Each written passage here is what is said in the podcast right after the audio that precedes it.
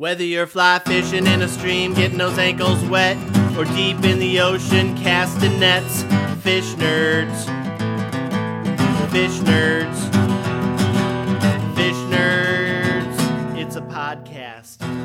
Just for the halibut.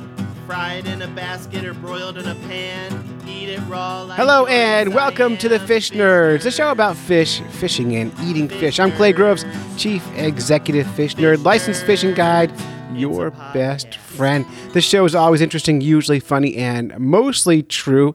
And we have got a great show for you today. Thanks for tuning in, and I hope you hope you like what I got for you today. So today on the show, we are going to give you some fish in the news featuring Dave Kellum. Longtime fans know who Dave is.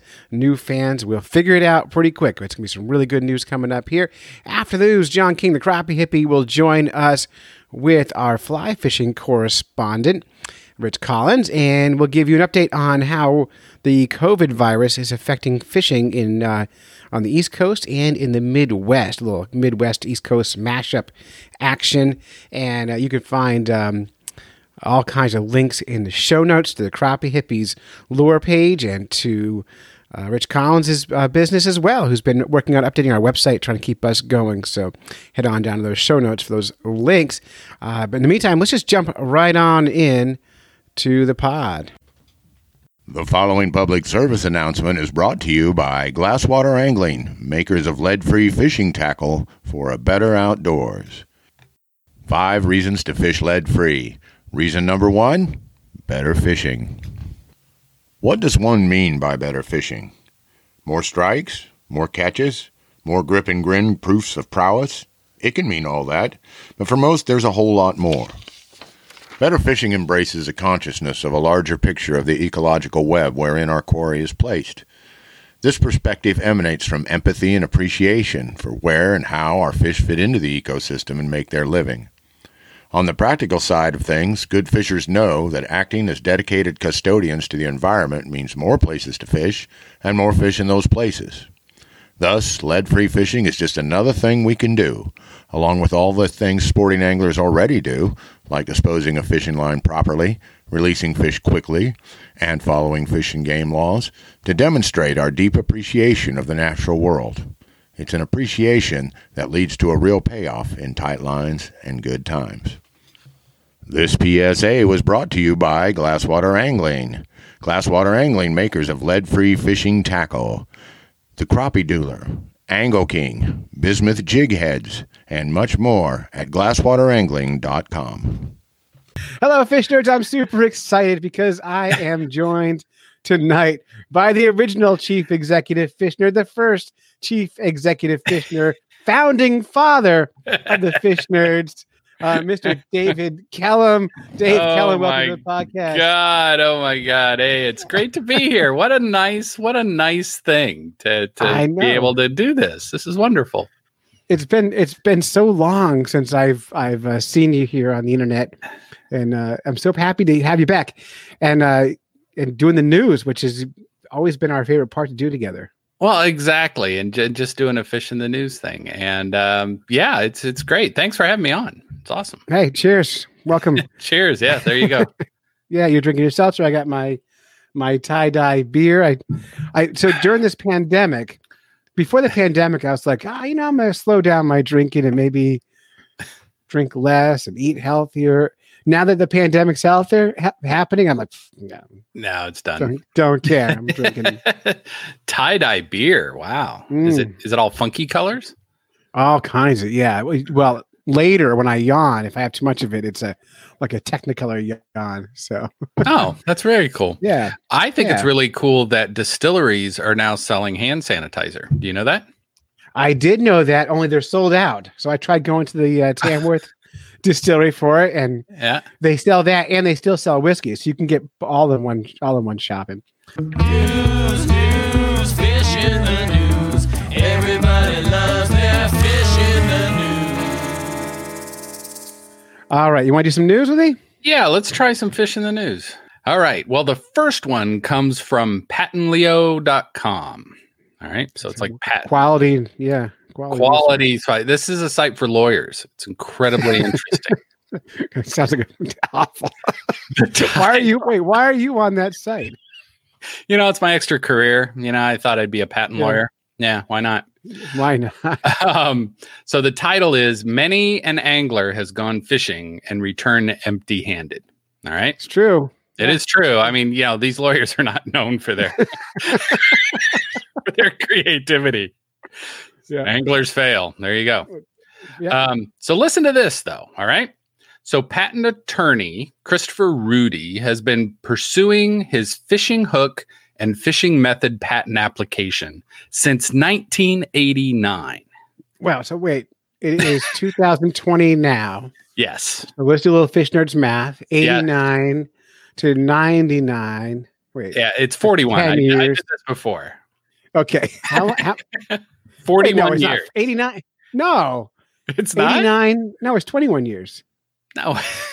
No, it's you not. Said nineteen eighty-nine. eighty-nine, ten, to, thirty years. thirty-one years. To twenty. thirty-one. No. Is it thirty-one? I think it's, yeah, it has to be. Yes, thirty-one years. thirty-one years. Yeah, so you were yeah, wrong and I was yeah. wrong, and the right answer was right in the middle as always. Well, I'm glad nothing's changed. All yeah. right. That's fish nerds math. Yeah, fish nerds math. There you go. That's how we measure our fish. That's how we roll. Anyway, Christopher Rudy, definitely a long time, right? Since nineteen eighty-nine, thirty-one years doing this. Mm-hmm. And his current set of claims has been deemed ineligible. All right. So for thirty-one years, he keeps trying. He tries, he tries again, and he gets denied mm-hmm. again. And then right? you keep going, yep, nope, nope. Yep. Wow. His idea. He's dedicated. Oh, he is very dedicated. Yeah. His idea is a fishing hook based on selecting a fishing hook based on the water conditions. That's his thing. Okay, all so right. I, I can't wait to hear this. Yeah, so there are three basic steps that are in the article. Okay. One is observe the water and determine whether it's clear, stained, or muddy. Okay. That's what a person is supposed to do. So you, you right. go out and you look at water. Next, measure light transmittance in the water at the depth where you where the hook will be placed. I, I don't know what that is. But right, so so so he's fishing. Uh, let's say he's fishing dirty water, right? And he's, and he's twelve feet deep, and he wants the hook placed at six feet under the water, right? So then he's got to okay. measure, and he then this device, this patent he's looking isn't about the device. It's not no. the it's not the measuring thing. This is the process he's trying to patent. The actual, like, so he's a little chart, maybe. Yeah. And he's patenting he this, like, oh, God. Yeah. So he's, he has this chart. And these are the three steps. And he's like, I, I, want, to spread, I want to patent my spreadsheet. Yes, exactly. And so that's number two. And then uh-huh. the third step is use the observation and measurement. So you're looking and you're measuring mm-hmm. and look up on the table below and to see which fish hook color to use. All oh, right? my gosh. That's it. Actual. Co- that's it. That's so it's it. a chart that he said he wants to patent that helps you determine what color hook is your best. All right. So he started making this before iPhone apps were a thing. Before iPhone app, remember color selector? You know, that's a that's an electronic thing that bass anglers. Yeah. yeah, yeah. They've had this for a while, and they've right. had tools to do it. But this guy's trying to patent the process. All right. So the inventor explains, quote, that the fish are able to make sense of the same the same color selection in the same way. And the process apparently mimics the color selection of the fish. So like the way the fish do it. All right. OK. Um, so he makes that argument. You know, he's explaining it. And the court reports, he says on and he's appealed this. Uh, the court found that the, quote, piscatory mental process.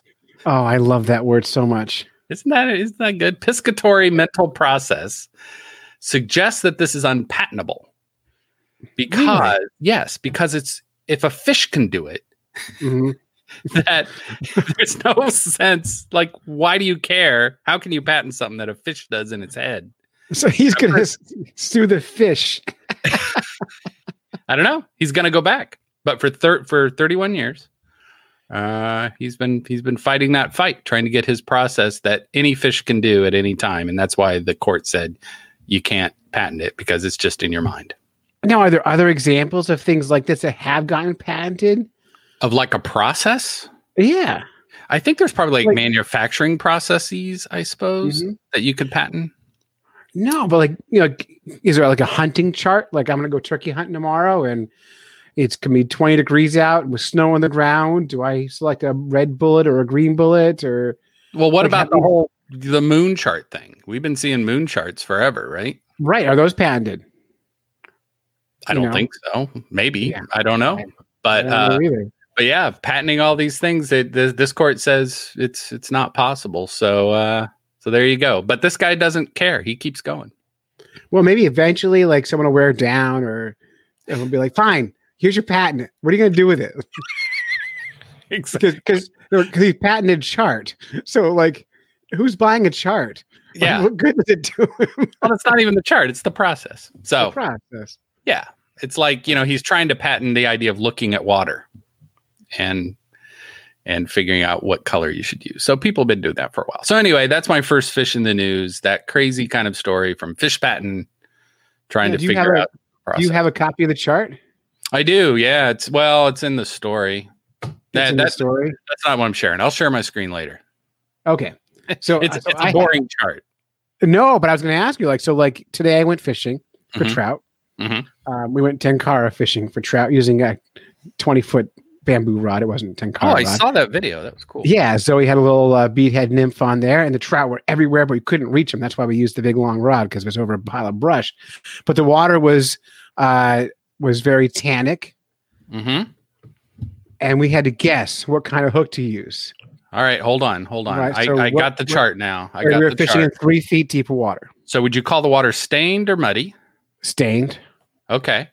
And the light intensity, what would you say is at three feet of water? Give me a percentage. ten, twenty, thirty, forty I, uh, you mean like how bright was the light in the I water? I don't know. I'm going to go with twenty. Let's go twenty. We'll go so, twenty. So it was twenty percent light intensity mm-hmm. and stained water. Yeah. All right. Let, let's yep. see if you were right. You should have used a black and yellow lure. Oh. Black and yellow is what you should we, have used. We used, we used uh, pink. Because we always use pink. Pink? Yeah. Pink's not even on the chart. Well, then, you know what? He can't get a patent because pink is the best color for brook trout. Everyone knows this. What a jerk. I hate that guy. What a jerk. That's First, I was on I was on his team a minute you ago. Were. You were. Yeah, I was like, yeah, do it. Yeah, but no. Keep, I hate keep him. going, Rudy. Come on, man. Come on, I was, I'm rooting for you, Rudy. Come on. Oh, man. Now he's a jerk. I hate that guy. What a bastard. All right. Yeah, well, there you go. All right. I got a story, Dave. You want to hear? Please, please do. Uh, this is from uh, bring me the news dot com. Mm.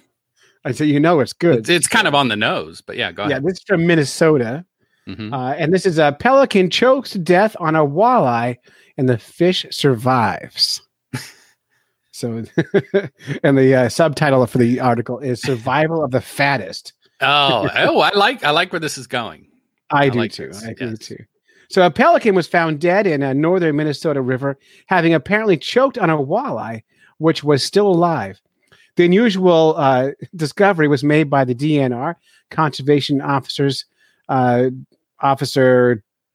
Now it, it's a it's a rule in these stories. If you're writing them, you have to pick a conservation officer whose name is impossible to pronounce.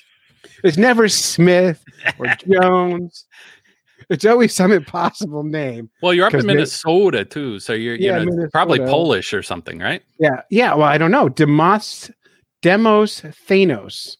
Oh, that's Greek. Demosthenes. I don't know. Yeah. Uh, that, that was his first name. Oh. His last name is uh, Regis. He covers the black. Regis. Okay. And he covers the uh, Black Duck South area of uh, Beltrami County. Of course. Per his, re- per his report, he found a dead pelican floating in the Tamarack River while out working the fish spring fish run activity. Mm. Further investigation into the cause of death of the pelican was soon apparent, and more than it could, it, it was soon apparent it ate more than it could swallow. Oh, yeah. The officer found a twenty-five or twenty-six inch walleye still in the pelican's bill. The walleye was still alive. Oh my gosh, that's a big, yeah, big fish. It is a good one. Uh, the walleye uh, was released to continue its spawning run. So the walleye, not only was it in the thing's mouth, it got to release and go spawn. It's got some good genes. Incid- incidentally, uh, there's a slot limit in Minnesota for walleye, and the slot is seventeen to twenty-six inches. So the pelican would have had to release this fish anyway. So just nice. So, yeah. Nice. But, but I want to know, like, is so you're you're a D N R officer, mm-hmm. and you see a dead pelican floating in the lake. Mm-hmm. I mean, if it was me, I'd be like, hey, look, a dead pelican. And that would be the whole story. Not, yep. hey, look, a dead pelican. Maybe I should look inside its mouth. Wonder what's in there. Yeah. That's cool. Gonna, yeah. But I wonder. I wish there was more details. That's the whole story. Yeah, that's a pretty good story. I like the idea that this fish has survived and spawned and the genes are carrying on, because we're going to see a big drop in pelicans in about ten years. Yeah. The whole population's in trouble now because this one fish. Choking all the pelicans. Yeah. Oh, yeah. That's my new euphemism. When I'm alone and kids are out of the house and Kristen's out. What, what are you doing, doing tonight? I'm alone, choking the pelican. That's yeah. yeah. Yeah. That would all do right. it. Stupid beer. Maybe I should go next. Mm. You're up.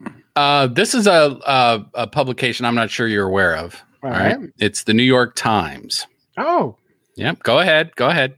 Well, incidentally, the Fish Nerds podcast is now a New York Times bestseller. So. Mm-hmm. Good. I have no idea how to market that. Yeah, keep going. Keep going. All right. Okay, go ahead. So uh, this story, the title is How the World's Squarest Fish Gets Around. Oh, squarefish. Squarefish. Exactly. And I have a video for this. So we're going to try oh. to share a video. All right. Let's do this. Um. So this fish is a, is the yellow boxfish, mm-hmm. all right? It's described as a squat and rectangular fish and resembles a plastic storage bin, all right? Now, talk about a lottery, you know, yeah. Yeah. of like uh, what you're going to look like. The boxfish sports hard, bony plates. Guess what they call the hard, bony plates? So a uh, boxfish looks like a box, mm-hmm. and it's it's hard. It's like a little cube. Mm-hmm. Guess what they call the outside of that boxfish that's all rigid and tough? I, I You're never going to guess. No. A, a carapace. Oh. Isn't that? I thought that was kind of interesting. I guess that's. What else would you call it? Well, I know, but turtles have carapaces. They right? do. I guess if you shape in a. I, yeah, there it is. I guess I was, anything. I was with, like waiting for something funny. And you're like, a carapace. And I'm like, no. This is Fish Nerds. This is yeah. this is interesting stuff. It is interesting. For God's sakes. Uh, they said uh, other boxfish look like purses, frisbees, mm-hmm. or ottomans. I don't know. Good. I don't know why an ottoman is a uh, thing that somebody would look at. But you know what? I think it has to do with the person who was writing this story. Uh, that's probably their, their base of reference. They were on the couch. They're all in quarantine. I look at their purse, or they look at their feet. They're they're they haven't washed or changed their socks in two weeks. Yeah, their feet are on the ottoman. They're like, ottoman. Yeah, uh, Jed I, Lush I, describes it as a SpongeBob's brother. So, oh yeah, it is kind of. So, well, here, let's look at the video. So I'm going to try a share screen. I'm going to share screen. I'm going to share audio. Look at this. Look at us. Holy cow! And is it doing, doing it yet? Oh, there it is. And I'm going to share the video. Look at that. Wow. It's cute.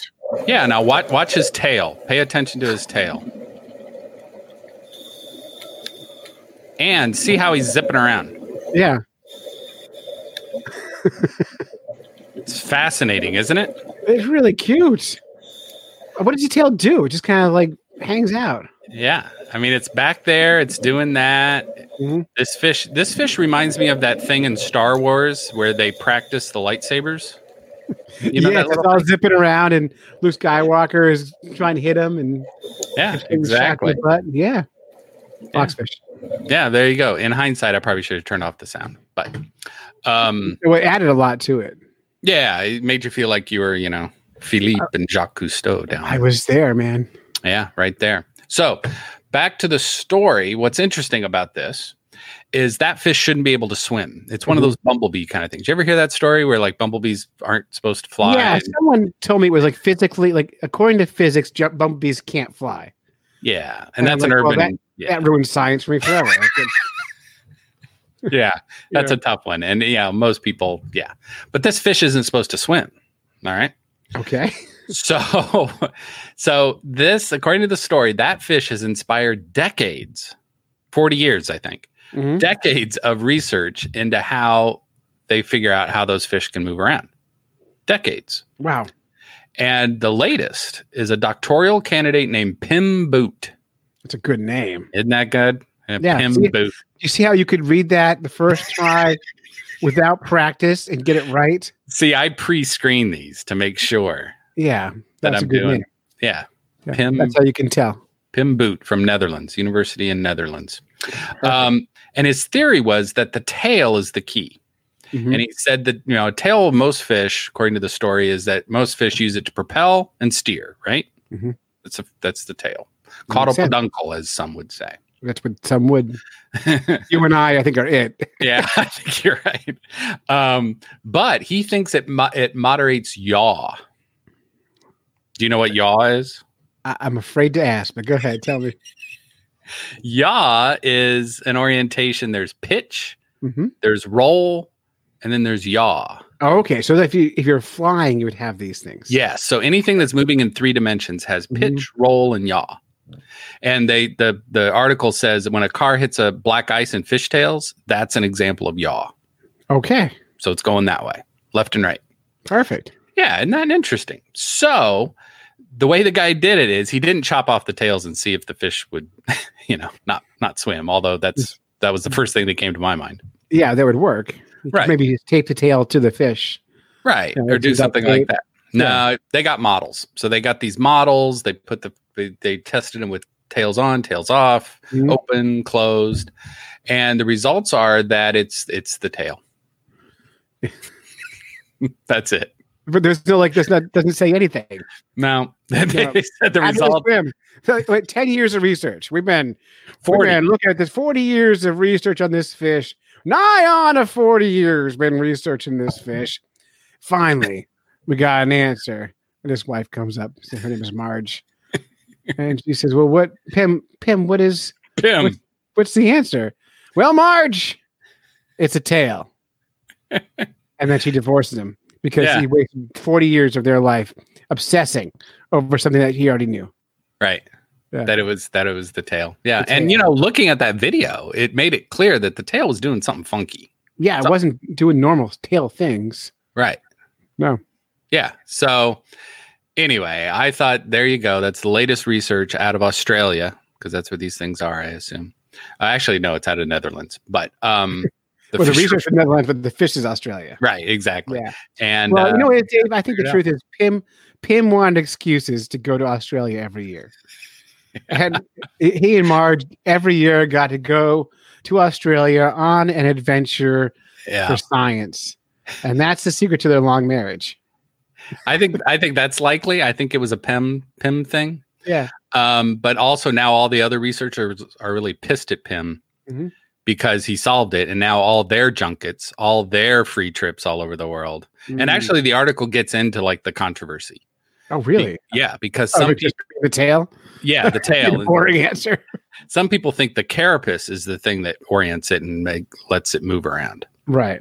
So, uh, but he said, no, it's the tail. So yeah, there's a big fight over the boxfish. And mm. I think it, this didn't say it in the article, but I think uh, this was sponsored by Amazon, this research. Because if you could figure out how to make the boxes fly, oh, you know, you, you don't need drones anymore. No, you would just have put tails on the boxes and well, fill, uh, fill them maybe, full of helium. Maybe it's time for Pim to start his second career. I think, I think Pim ought to get together with Rudy and patent the flying box from Amazon. Perfect. Do it. Get on it right away. Yeah, totally worked, right? That's a good story, Dave. Yeah, thanks. All right, let me see if I can find one more. For, and I didn't even pre-read this one. That's how good this one's going to be. Oh, okay. I can't wait to hear what the guy's name is. Uh, well, this is from the Sharkophile website, Sharko, sharkophile dot com. And the headline is, Shark poop may be essential to marine ecosystems. Okay. All right, and here we go. Um, the art, art, the artist, the uh, author is uh, James Gaines. See, easy to read. Oh, yeah, that's, that's how good. You know it's accurate. Yeah, that's uh, good. Many sharks are alpha predators, and their and their hunting plays an important role in, in many offshore reef ecosystems. Because uh, though I can't read, Dave. It's all right. Because through feeding, they keep their local fish populations in check. Now it turns out their feeding may help coral reefs on the other end of the food chain as well. Sharks, ah. those swimming scoffers of ocean seafood, are prolific poopers. and, and shark manure, according to a new paper published last month in the Proceedings of Royal Society, uh, may be an important source of fertilizer in the coral reef. Well, now I'm kind of bored. But on the upside, Dave, yeah. the quoting person, whose name is P A L M Y R A, so they're trying to mess me up anyway. Yeah, they threw it in there. They Palmyra Atoll, uh, their wild refuge, a uh, thousand miles off Hawaii. The Atoll is a small, less than three square miles, lined with sandy beaches and palm trees. The refuge is only lightly touched by human hand, and fishing is banned in the area. Uh, and in contrast, the spare habitation on shore and coral reef surroundings of the atoll is a bustle of activity, home to colorful fishes, crabs, and sea turtles, and more than eight thousand gray reef sharks. Scientists have known for some time the predators can't positively affect, can positively affect the health of the ecosystem, uh, like wolves do with deer populations, for example, which can keep trees and shrubs from getting overblown. The same principle applies to the reef. So the the sharks are keeping the population in check, and they're fertilizing the reef at the same time. But the reason I put this up was on our Facebook group. I don't know if you spent any time on there this week. But, here and there, here and there. Yes. So I have to I have to find this. Oh, now, now you got to find it, and you're going to do my my here. my fail as a host here. Fish Nerds podcast group. If you're not already on our podcast group on Facebook. Oh, see, you're a master because you've woven in embedded marketing right there. You know, that's you right. Said, that's you said the address, pretending you're you're you're foolishly fumbling to find your own website. Well, the reason I put it is because we put the story. The story got put up uh, a couple of days ago, and you know, got some funny comments. My favorite one though was, was I think it was Tim Beat. I'm, I'm still finding it. He put in this, this song, you know, Baby Shark, but he went, uh, Sharky, poop, poop, poop, poop, poop, poop, poop, Sharky, poop, poop, poop, poop, poop, poop. And Facebook said, do you want to translate this? The see translation button popped up. So I want to read you the translation of the Sharky Poop song here, if I can find it here. Wow. I yeah. had no idea this was going this way. I, I hadn't either until about ten minutes ago. And I saw this and I thought, oh, I got to do this. Well, luckily, the um, my computer's moving really slowly right now, so it's taking me some time. Yeah, keep vamping. You're doing great. There. I'm doing all I can, Dave. How's the fishing been down to Exeter? Oh, it's been fine. You know, we're getting the rain. We're getting mm-hmm. all that, you know, but the trucks keep driving. And the trucks keep dropping fish. People yeah, like catching those. They really do. Now, Massachusetts just closed down all of their um, all of their guided fishing fishers for the whole season. Wow, just done. So, Done. No charter trips, no guides, nothing. Mm, that's, yeah, that's and I talked bad. to New Hampshire Fishing Game today. It says they're already talking about that in New Hampshire, and they went, "Yeah, no, no chance. No, it's right. not going to happen." That yeah. means that means you're going to get a lot of Massachusetts uh, clients. Well, I'll take their money. All right. Uh, hopefully, they won't give me make me sick. All right. All right. So Tim Beat wrote, "Baby shark poop poop poop poop poop. Baby shark poop poop poop poop," and then underneath it, Facebook put a little button up that says "See Translation." So yes. when you click on it, oh, here we go. It says, "Baby shark flower, flower, flower, flower, baby shark flower, flower." So I don't know what language it's translating to, right? But some in some language, poop so, and flower are the same word. And is it flower like to make bread, or is it flower no, like flower like a blooming flower, like a blooming steaming pile of flowers? Yeah, yeah, yeah. Wow, that's nice. Yeah. So who knew? Well, you do want to figure out what country that is, because if you want to get your, you know, is is, is a country named uh, T T A M I L? Is that a country? Sure. Then that's the country. That's the country. There you that's go. The only reference I have on uh, Facebook here. Well, you could go over there and order your wife a big bouquet of poop. Ah. Hey, honey, happy Valentine's Day. I got your poop. Wow, that's good. And that's Fish in the News. You got anything else, Dave? I, I All right. So this is a game. We're going to try a game. All right, All right. I'm in. I'm in. I want you on your computer to go to random word generator dot com. Okay. random word generator dot com. Random word generator. It's fine. So you can get close. Go- Google will take care of you. Random word generator. Go- I mean, I'm there. Okay. Should I share a screen for this? Uh, sure. Why not? Right. All right, I'm yeah. gonna do that. Yeah. yeah. And I have a process that I'm trying to patent. All right. Okay. okay. So the process is step one: go to random word generator dot com. Okay. So you, you've done that. Yep. Next, I don't see the screen yet, but I assume it's coming. It's on its way. Takes a while. Mm-hmm. Vamp, vamp, vamp, poop. All right, here we go. Random word generator. And what you do is you select one word. Yeah. The type of word is an adjective. So step two, select an adjective. So word type, adjective. Getting there. All right. Yeah, very good. And then select. and then select. Uh, see where it says equals. You you could select like, uh, so skip the first letter, last letter stuff. You don't care uh, about that. Word, size, syllables, letters, equals. Yes. Yeah. Hit syllables, I guess, is fine. Oh, syllables. Okay. And then you want greater than one. It's not equals. Yeah. Greater than, and then greater one. Greater than one. Yeah. You ba- Basically, we're looking for a word. That's an adjective. Right. And then hit generate. Hit generate. And then whatever this word is. Okay. All right. So we have to insert it in this sentence. What right. is a blank fish? All right. So in the blank s- spot, I got to put this word in. Yes. So, so what is an icky fish? Right. And then you and I are going to compete to to get as close as we can to the first return from Google when we type in what is an icky fish. okay. okay. How do you wait? How do we compete? What do you mean? Like.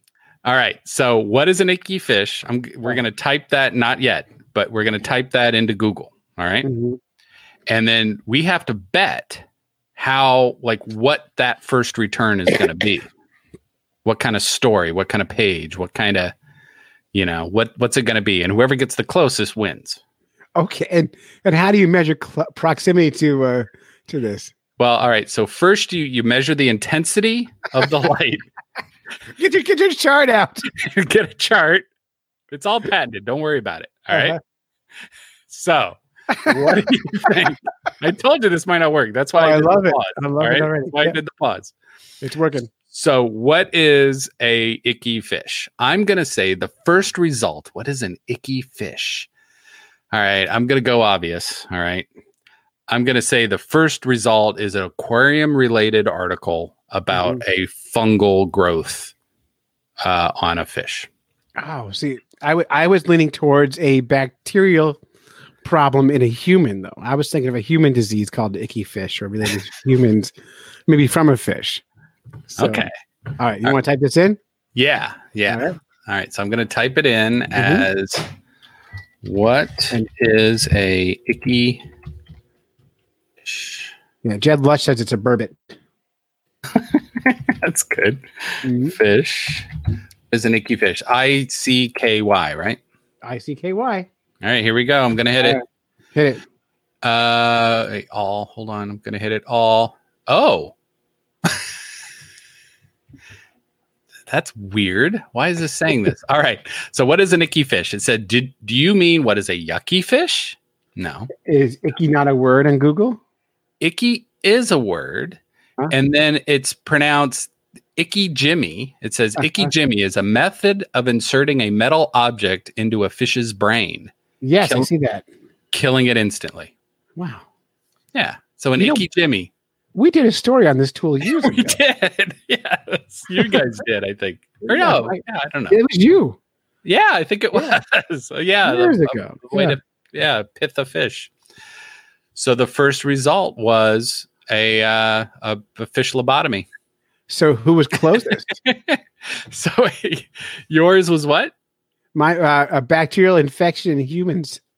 Oh, and then mine was a fungal infection. I don't know. Well, like, yours was on a fish, so at least you're uh, closer in that yeah. sense. And it, it kills the fish. I'm going to say I won. I'm going to say you won too, because why not? Why not? So there you go. There's I don't know what the name of this game is, but um, I'm patenting I, it. I like it. If now we can get the pace picked up a little bit, it would be yeah. in good shape. Well, uh, Mike sure. Steffen described that problem as Ichijima. Oh, it, that's a totally different thing that has to oh. do. You have to have spray and you got to air yourself out. And you, you, you don't want an Ichijima. I don't want an Ichijima. Yeah. It's not good. Yeah. Now the, the uh, second uh, in Google search on there was, by the way, is from pet coach dot com and the causes and prevention, how to treat an itch in freshwater fish. Yeah. So, yeah, yeah so and, I still, and, and I think that's per, uh, that's pronounced ick. Ick. Ick. Ick. Well, ick I don't, is, I don't read so good. Yeah, I understand. Well, it's a weird thing. Yeah. Um, ick, though, is a super common illness that happens to fish. It's like this cotton stuff that forms all over a fish. It's terrible. Mm-hmm. Ick. Ick. Ick. It's got the right name. Yeah. Man, I thought sure I had that. But no, this, this, this Icky Jimmy. Icky Jimmy. Icky Jimmy. I want one. I knew Icky Jimmy once. She was a high school friend. Yeah, had a little funny mustache. It was just barely growing in and smelled yeah. funny. Yeah, I- Icky Jimmy. You never went over to his house. I'm telling you. Mm. That was bad. All right. Well, that's Fish in the News. Thank you, Dave, for playing along. And so kind of just kind of rolling back for people who haven't heard the podcast in a long time, Dave, um, you want to give people some background on who you are and your history? You want to do a quick uh, catch up? Yeah. So early on, I mean, I've known Clay for what, forty years, right? If I do my math right. Mm-hmm. Right. Something like that. Yeah, yeah. forty years. And um, I, I knew he was always up for everything. We started off with this quest to catch and eat all the freshwater fish in New Hampshire. Mm-hmm. Um, and then that evolved into, hey, let's write a book. Yep. Failed. And failed. And then we were like, well, book writing's hard. Real hard. So, uh, but talking's easy. Somewhat. And uh, so then we're like, well, let's do a podcast.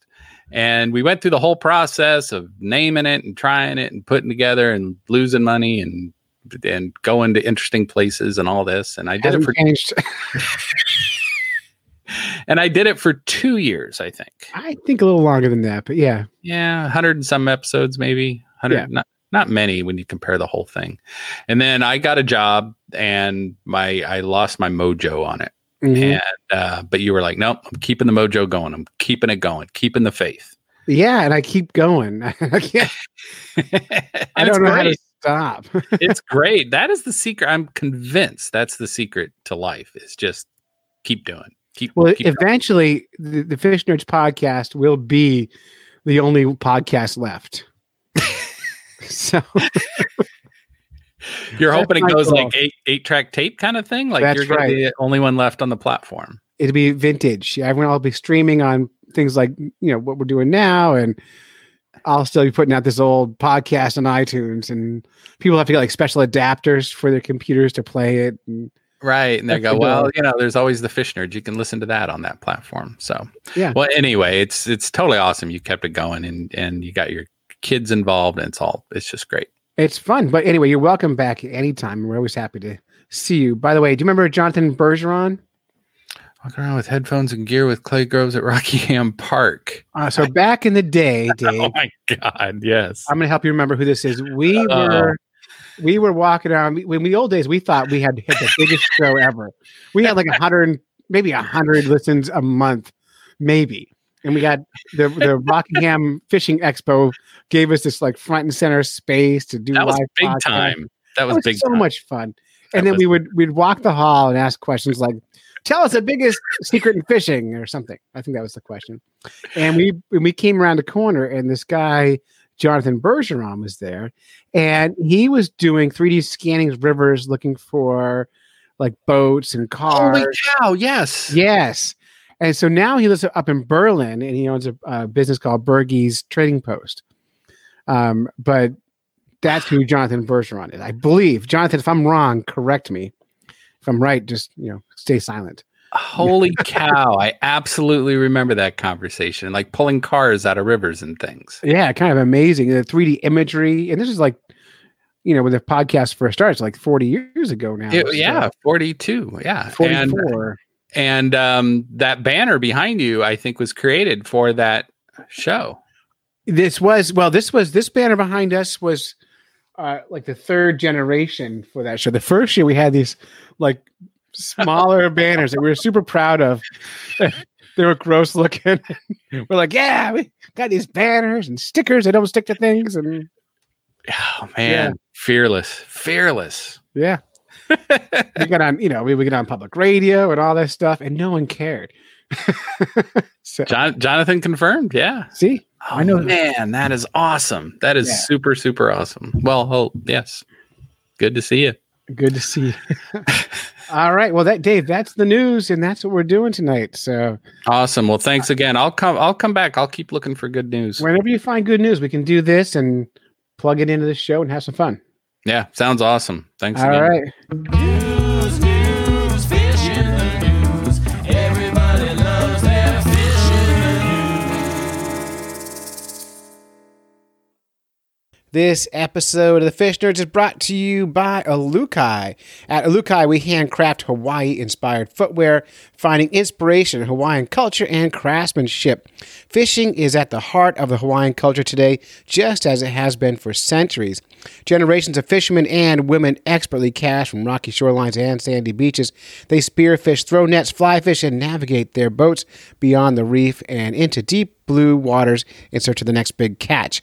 No matter how they do it, there's an attention to detail and respect for the ocean that guides their passions. At Alukai, they believe in the same attention to detail when crafting the highest quality shoes and sandals built for every type of marine environment. Alukai's water-friendly Nohea Moku slip-on shoe features razor sipping with non-marking rubber for extra grip on the deck, dock, or other rocks, designed for easy-on, easy-off barefoot wear. Um, by the way, I have a pair of these, as does my wife, and they're great because I don't like untying shoes, and the heel in these is meant to bend down when you slide your feet so you don't wreck your heels. Putting them on, plus they're super comfortable, and they look good, too. Uh, and when it comes to sandals that perform, Alukai's new Ulele provides the comfort and durability of a sneaker for those long days on the boat or on the shore. And they float, too, which is also important. Uh, and I love these shoes, and I'm so happy to have Alukai as a sponsor. We hope they stick with us. Uh, whether you're loading up on the boat or shoreline fishing from the rocks or scoping out the best place to set up on the beach, Alukai takes you further. Shop or find your local retailer at alukai.com. slash fish nerds O L U K A I dot com slash fish nerds.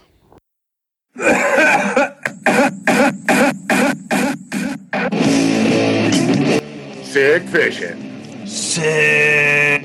Those guys talking about what they're doing to get the fishing done in the pandemic. This is Crappie Hippie, your tree hugging redneck from eastern Kansas, and tonight I am joined by the man with the plan, the coolest guy north of the uh, Mason-Dixon line, Mister Rich Collins. Hey, hello, everybody. How's the pandemic treating you? I hope you're staying safe in quarantine and getting out fishing. Um, absolutely, I think, absolutely. Um, I think John wanted me to talk a little bit about what it's like here in New Hampshire right now, um, and then he's going to talk a little bit about what his fishing is, but uh, it's a pretty weird world out there. Oh, I see John's got some. Indeed, indeed. It is a weird world. I, um, well, we're going to take turns, so I won't uh, elaborate on what Kansas has got going on, but uh, um, I not only want to talk about what, what the regs are saying or what the, the experts are saying, but I also want to talk about uh, things positive and negative that I see going on on the water. Um, so New Hampshire has not shut down the fishing.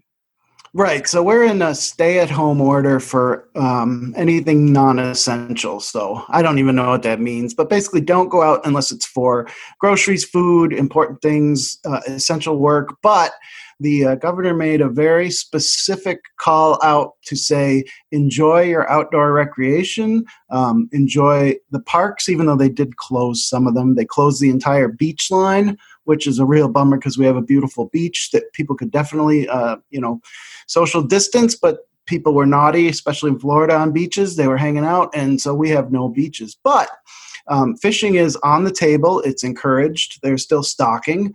Uh, what they have done is they've not disclosed. Usually they put out a weekly report of where they stock. It's a week in arrears, so you can, um, you know, a week late find out where they stock.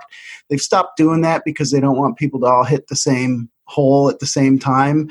Um, however, New Hampshire people are well trained. They do the same thing every year, pretty much. Anywhere there's a bridge or a piece of water that they can dump stuff off the truck, they do. So there's a little bit of uh, congestion, although I've found people to be quite respectful of the distancing. There's not been crowds, but there have been people, you know, ten feet apart and ten, twenty of them at, at certain holes. So, um, but I see it's very respectful so far, even the stocked fish. So I'm kind of psyched about that. So that enables me to be able to go out and fish kind of wherever I want. Um, and I have three nephews living with me at the moment, and we've been going out hunting smaller, for well, hunting any fish, but we've been going out quite a bit and have had no issues um, really whatsoever. A few people got close to us. We just left, you know, no big deal. Yeah. Well, that's, you know, just move on. I've, I've been really lucky. Uh, we're kind of in the same boat, um, same, you know, non-essential, all that. Uh, and our governor and, and the state has in, is encouraging people to get out, maintain distance, uh, but get out there. Um, I've been out. I uh, white bass and, and morel mushrooms happen at the same time around here. So I'm hiking up and down these creeks to, trying to find my white bass. I run across a morel hunter here and there. Um, it was interesting because I popped out of the woods right as a morel hunter was coming down the, the trail. And we were a little closer than we wanted to be, but it was funny because he waited till he got past me by about three or four feet before he said, um, catching anything. So he didn't, oh. he didn't just, you know, jump out and just, you know, and it was cool. And I knew he was going to cross the creek. So I, I waited and let him do his cross. And then I, then I crossed. Um, but yeah, it, it's been good. Um, what we are seeing though, is if, um, I belong to a lot of Facebook groups, and what I've been reading is like, don't tell people, it's just like we were saying, don't tell people where the hot fishing is, or don't tell people that, you know, this lake is pretty or whatever, because they've had to close a few of the state lakes because if people complain or a warden drives by or a sheriff drives by and sees that people are being naughty, then they will naughty. just, they're, they're naughty. They, they, they will just, you know, they're going to use dad law. They're going to say, okay, if you can't do it, you don't get to do it at all. Okay. Ah, dad you know, law. Yeah. You know, no. you can't, if you can't play right, if you can't play safe, we're just not going to let anybody come into the lake. And so a lot of fishermen are bummed out when that happens because the, the, the, uh, you know, beer and beer and chatter crowd shows up and, and starts having their little get together. And, and, uh, as, as the more it flows, the closer people get. So, it, you know, but which is kind of a shut the door after the horse has already run off sort of thing. But yeah. Then again, it's better, I think, to let people, um, at least, you know, give people credit because I've seen it. I've seen it working out. I haven't seen huh. Well, I'm having two issues in particular. One is when I see trash and I pick it up, I'm like, I probably just picked up a giant Bud Light can of COVID. So then I yeah. have to go sterilize my hands. And then when I throw it away and they go like, uh, it's, to- it's, it's onerous right. Trying to figure out what to do with the trash. Like the fresh trash really bugs me. Um, and then I, of course there was, It's like a tire, and I'm like, what am I going to do with this? I can't, I can't do anything with it. I just leave it. But that's been an issue, but not a really big one. But the big issue hit for me has been with boats. Um, a lot of guys here have drift boats or, you know, skiffs. I have both. Um, buddy called me up, said, let's go float the, let's go float the Saco. And I'm like, all right, I'll be there tomorrow morning. First thing. So I woke up at like five or six a.m. and I told my wife, I'm going fishing. It's going to be great. See you later. And she's like, oh, really? Where are you going? I'm like, we're going to float to Saco. And she looked at me and she's like, is that social distancing? And I'm, uh, yeah, because he's six feet away in the drift boat.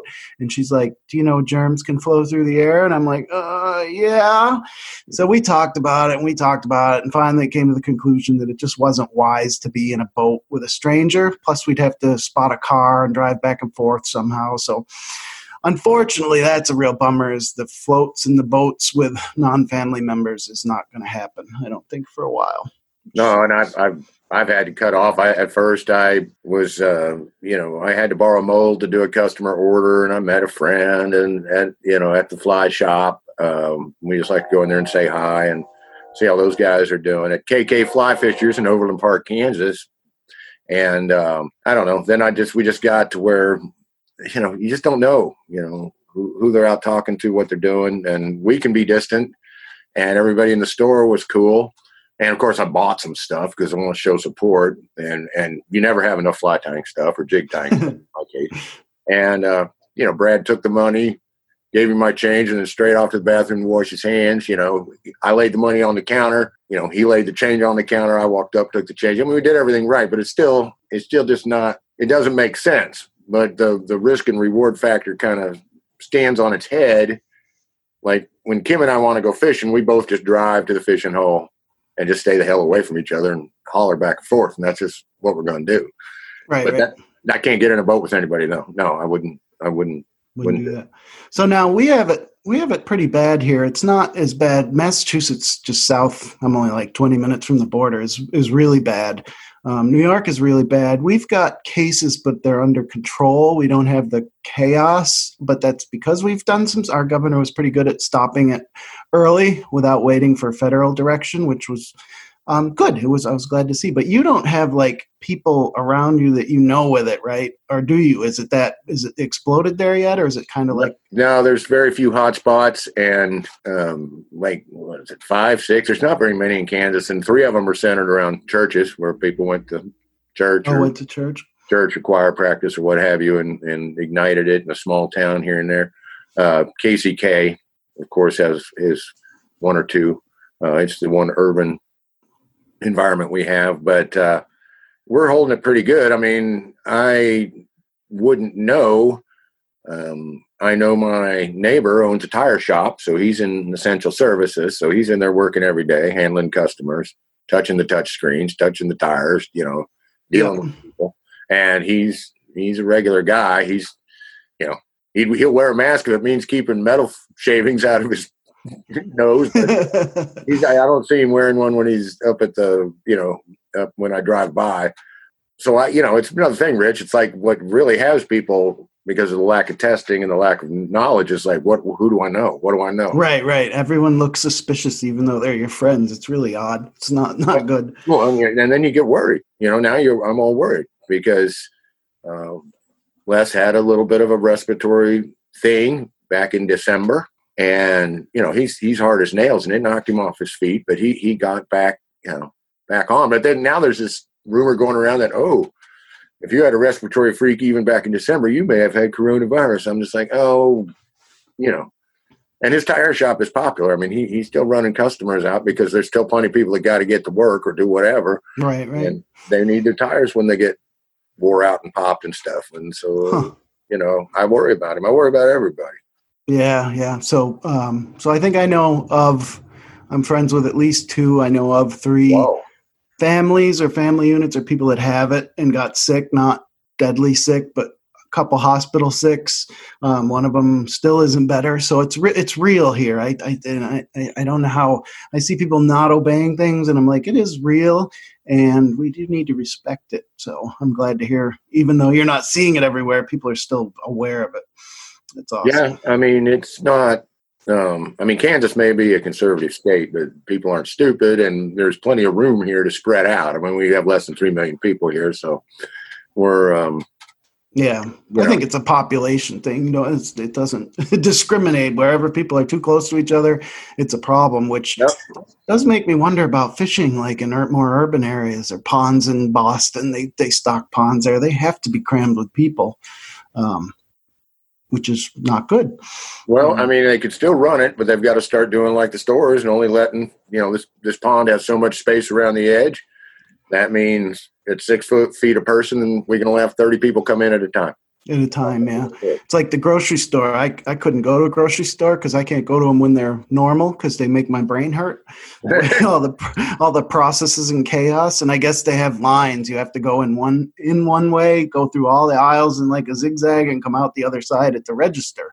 So there's all these rules. And my wife's like, you can't go to the grocery store because you won't obey the rules because I don't even see the rules. Um, but I wonder if they'll have to start doing that, putting like little boxes where you can fish and where you can at some of the state lakes or something like that. I hope not. We are, we're the live free or die state. You're supposed to be able to take care of yourself, but I don't know that that always applies to people. Well, well, and I don't think it, I don't think it applies, you know, is an invitation to throw away your common sense. You know, I, I'm lucky. I've lived here where I'm at for thirty years. I know, you know, some ponds I can go. I know a lot of places that for what I want to do, it's fine. And there's, there's, you know, but yeah, I, I'm missing out on spring bass. And um, usually this buddy of mine, Tom, we, he manages a private lake for this lady and he does a great job at it. It's, it's insane fishing, man. And he's an organic produce farmer. So he has little gaps between crops where he'll call me and we'll run over there and slay and, and have a good time. But, you know, we can't, it's a big, yeah. big lake and you can't do it without the boat. So we're, we're being good boys and we're, you know, letting that one go, but I'm not without, I may not be without the prime fishing or the fishing that I really want to do. On the other hand, I'm not, you know, I think it's spoiled, frankly, to whine about it. Yeah, exactly. You know, when know. you, you know, oh, I can't, you know, do everything I want to do before. Well, that's the whole idea, folks. That's how you know you, you are into fishing, because I it was like the end of the world when I heard I couldn't ride on a boat with someone. I was like, oh, and then oh, I also ran into a guy um, on Lake Winnipesaukee who trolls all the time, and he's like, come on my boat tomorrow. I go every day, and I'm like, oh, and he's like, I'll teach you everything I know about trolling. I'm you know I'm older, I'm disabled, I'm a veteran. I'll teach you everything, and you can learn you know from an expert. I do this every day, and I'm like. So I have an opportunity to learn, which really got me fired up. So it was the end of the world for me to not be able to go on a boat for, you know, two days, which is so spoiled. It's like, I can still go fishing. I can still hey, You're allowed things. to be disappointed. I'm not saying spoiled is when you go anyway, or spoiled is when you write the, you know, the crackpot letter and say, you know, I should be allowed to go because I'm special. Keep um, government out of my fishing. Right. Keep your rules to yourself. Yeah. yeah. I mean, in that situation, I'd be afraid of giving it to the gentleman. If he's already have a disability and he's elderly, it's like, you know, I could right. be one of those people. What? Oh, one of those lucky people who can just carry it around with no symptoms, you know. Correct. So, it's like, yeah. That's a lucky person. You know, I, I, I think you, um, but speaking of, um, you know, consequences and so forth, what did you think of the last show? Uh, Clay's doctor impression and what that came to. Oh, oh, the doctor had a very funny voice. I don't know if I trust yeah. him. Um, yeah, I mean, I, I didn't quite agree that you can't go fishing or you should stay home. I also don't personally agree that, um, you know, they say don't hike, don't do anything far away, don't do anything at all dangerous because the hospitals will be overwhelmed. But ours aren't really overwhelmed. Um, You know, if they were, it might be different. There's certainly COVID cases coming, but the, the doctors and nurses here aren't working twenty-four seven, although they're certainly strained. Um, so I don't think staying home does any more good because you're just going to go out and mow the lawn or you're just going to hurt yourself doing something dumb at home. So I right. think you should be able to go out and do particularly hiking, fishing, just do it smart. That's what I, I mean, it's an opinion. So the doc was a little more, if I remember correctly, a little more stringent about just stay home. It's the best thing you can do. And yeah, I, I mean, I respect that. I just don't think staying home is good. It's just going to make you crazy if you're going. Yeah, that's, that's what I was going to say. You know, I know his conclusions are heavily data driven and, you know, but I think I can drive from here down to four miles down to, uh, to the one creek. It's like five minutes to the other creek. I think I can do that without getting in a wreck. You know what I'm saying? Right. And, and they and say I, you're, your wrecks are always close to home, so it's really yeah. So the whole distance thing, and your car might break down, then you're needing emergency services. It's like, yeah, or I might get a shark, you know, a sharknado, or I might, you know. It, but I'm telling you, when you're sitting at home and you've thought about murder more times in a week, and perhaps in years and years, um, and we're talking about strain on emergency services, okay. Yeah. You know, and it starts with the cat and then just escalates. Um, those people need to get out. Uh, they, you know, they need to get, need out. to get out and stretch their legs. Every yeah. recycler I go by is completely full of booze bottles, uh, beer cans. Um, the, the the the instant pizza boxes are, cra- you know, sticking out of the trash can along with the the whatever. And you know, people are, are doing anxiety behaviors and anti-anxiety relief behaviors. Right. And, you know, if you're stuffing your face with an entire DiGiorno's, um, oh, that pizza looked good the other day, by the way. Um, My wife and, stuffed crust, or it wasn't stuffed, it was oh, Chicago no, style. It was, it deep was dish. Decent. I was hungry. It was no fair. But, you know, you're so, you know, I know you share, but say you ate a whole one of those and then choked to death or had a heart attack. Once again, we're we're we're doing anxiety cures that carry the danger. Yeah, being obsessed with your lawnmower and taping mm-hmm. down the um, the uh, kill switch so you can start it and let it warm up.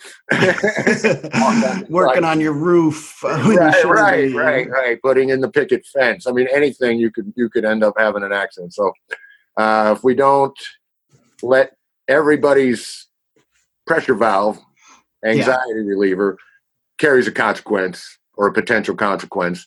I don't know what doctor expects us to do, but just sit there with our hands neatly folded. Um, and um, I, um, yeah, no. So I, I well, I have uh... half my fishing I can just walk to. And That's he good. Had a problem with that. Well, I, I would feel, be- you know, I would feel best about that. Um, it's like, yeah, dude, you know, if I don't get out of this house, it's it's going to be. Yeah. Well, they say as soon as this um, ends or even before, divorce rates are going to go up. Therapists are going to see more. Like, people are going to go nuts and they are going to start losing their mind because they can't get out and do whatever it is they do. Get their haircut, guy, whatever you want to do, shop. Well, um, that's why, you know, declaring this essential and that essential, I don't know. I'm pretty open-minded. And I know that, you know, self-care is, is a very essential thing for some people. Um, the way that, you know, you look, it, you know, affects the way you feel. And, and so to say, oh, you can't go buy new clothes, or you can't go buy uh, lipstick, or you can't go buy, you know, um, this or that, I, you know, um, like the flowers and the gardening and all this, you know, we, it, yeah, you need your outlets. You need outlets because it's so, it's the uncertainty. I mean, we can't, oh, yeah. we can't buckle down like in a war uh, where we know, hey, this is the enemy. This is what they're doing. This is what we're doing. We're like, we don't know, you know, we're it's sci-fi. We don't know who has it. We don't, you know, da, da, da, yeah. we don't have any leadership. We don't know what to do. And, you know, the people are it's starting to take over in, independently and it's starting to gel. Uh, but, uh, and I think actually that we're actually doing an amazing job as a nation considering, but don't take our fishing away, man. You can't do it because you know, I'm not going to have it. Like I, I keep telling people, if it comes to that, you know, I just have the pulse down my leg and I'm just walking to work, officer, having to take a shortcut right across this field here. And, yeah. you know, I found it laying on the bank and picked it up to look at it. Sorry. You know? I, I pay myself. This is my job. Yeah, that's right. I am a tackle developer. I need to test my lures. It's essential for me to be out here. You know what? I'm definitely going to keep that angle at hand if it ever comes to that extreme. I'm, I think there's going to be a lot of tackle designers all of a sudden emerge and yeah. get out and get out and test, you know. I mean, you could, you know, I won the, I won the iron fly competition. I'm training for next year. I got to get out. I, I got to get out. Oh, that's funny. Vinny, Vinny's been doing all kinds of learning fly tying and I brought my kit and I, I got it all in the basement and I just haven't brought myself to indoor fly tie yet. It's just, I don't know. I never really liked it because it's tedious, but I've been going out instead fishing and not catching anything. It's a little more start refreshing. Big, start basic. That's, yeah. you know, people that say, oh, I want you to tie a number fourteen Caddis, what's a what's, you know, it's like, no, no, no, no, no. Tie me up, you know, a one-aught streamer, okay? Just yeah, streamer. Don't worry about what you'll ever use it for. Pretend you're going to use it for smallmouth, you know, and do Which do I would. Easy and big. And then you know, work down from there. And that's just it. I, I um, after I borrowed the uh, mold from my old junior high guy I've fished with off and on all my life. Uh, we call him the professor because uh, the guy's just outdoor lunatic, everything. He can tie flies. He can do, you know, he's the person that's caught all the fish on every kind of fishing equipment, is going back around, catching everything on a fly rod. Story, story, stories, this, this, this, that, that, that. Uh, I was going to get with him and start doing some fly tying segments for YouTube. But, you know, then I'm like, you know, we can't, we can't be in, we can't even be in a studio. We won't, we won't stay apart. We can't even stay in frame together. Yeah. It's, and, it's and hard to work. Zoom fish, fish via Zoom. I, I just can't. Well, we just it. can't, we can't. I mean, he's, he's fascinating and, and uh, kind of hard for our schedules to mesh, but all of a sudden it's like, oh, he's lost business. He's a landscaper, and, you know, same story, non-essential. So he's, he's stuck, you know, I do what I do. So we have time on our hands, but we can't get together. And that, that's maddening. That's just maddening. You're just like, you know, because adulting makes things incredibly hard to pull off. You know, gets- it is kind of like being an adult. Like, I know that because I'm taking kids with me, and the risks, I'm like, we can't take that risk. Like, normally I'd balance on a log to get across a river, and right. I'm like, I can't show them that. That's not an adult thing. So this is kind of like a giant grown-up adulting quiz. Yeah. Do you cram all your friends in a party boat and go see Clay on his uh, pontoon boat, or do you stay on the river alone with your fly rod and listen to a podcast on your phone? You know, it's like, yeah, it's the I mean, adult thing to do. Yeah. Oh, I, and you know, Clay, I, I just, the boat's twenty-four feet long. You can make, you can draw a line on the deck, but it's just like, no, it's just insane. Well, money has to change hands. Contact has to be made. There's yeah, just, and they and he, he sneezes at risk like crazy. Yeah, he's got one one gimpy lung left. So yeah, and you touch things. I mean, you're going to touch the steering wheel. He's going to be like, "Hey, put that in gear for me." Whatever. It, it is tough. Oh well, guided. You, there's we all know you. You know, teaching. I don't care if you're a guide or not. When you teach somebody to fish, you always end up shoulder to shoulder. Yeah, and that's and Clay. Clay's got to kiss every like fish. That. Yeah, he's always kissing fish and kissing clients. Never ends. Be so. The first COVID fish, you know. We got the COVID tiger now. We got, you know, COVID, COVID fish swimming COVID around. Yeah. All right. Um. Um. Anyway, and, I, and I'm looking up and down the Midwest, and it's largely the same. Um. I mean, I, which one of the Dakotas hasn't even declared? Uh, anyway, there's there's even states through the Midwest and the near West that haven't even declared the, you know, stay-in stuff. Um. I think it's South Dakota. Um, but um... All right, we kind of veered off into parks and pandemic at that point. Um, I might put that on the show at a later date if I can find the time. But right now, let's just let Rich take us out of here with some words of wisdom. All right, bro. Well, well all right. Well, glad to hear your thing about COVID or anything else you want to add. No, just um, I don't know what's going to happen, but we can fish. As long as we can fish, I'll stay sane. As long as we can learn about fishing, I'll stay half sane. But, um, you know, go out, be safe, and do to be smart. Do the right thing, and I think we'll be okay. Well, I agree, and I've already canceled my trip. I was going to try and see y'all in May. Not going to happen, Rich. Not going to happen. And so, I don't even go up and see up in Clay and Vinny's neck of the woods because they're like, stay out of our town. Not those two guys, but there's like a movement there on the B B C, like, stay away. It's our town. And it's like, whoa. So I'm staying. I thought if you brought toilet paper, you could go up there. Well, maybe. They, All right. I thought the barrier.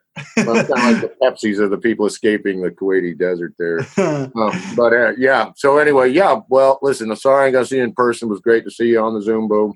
Um, we'll be talking to you later. All righty. This has been Crappie Hippie. And our fly fishing correspondent, Rich Collins, saying tight lines and Valentines. Peace out. Bye.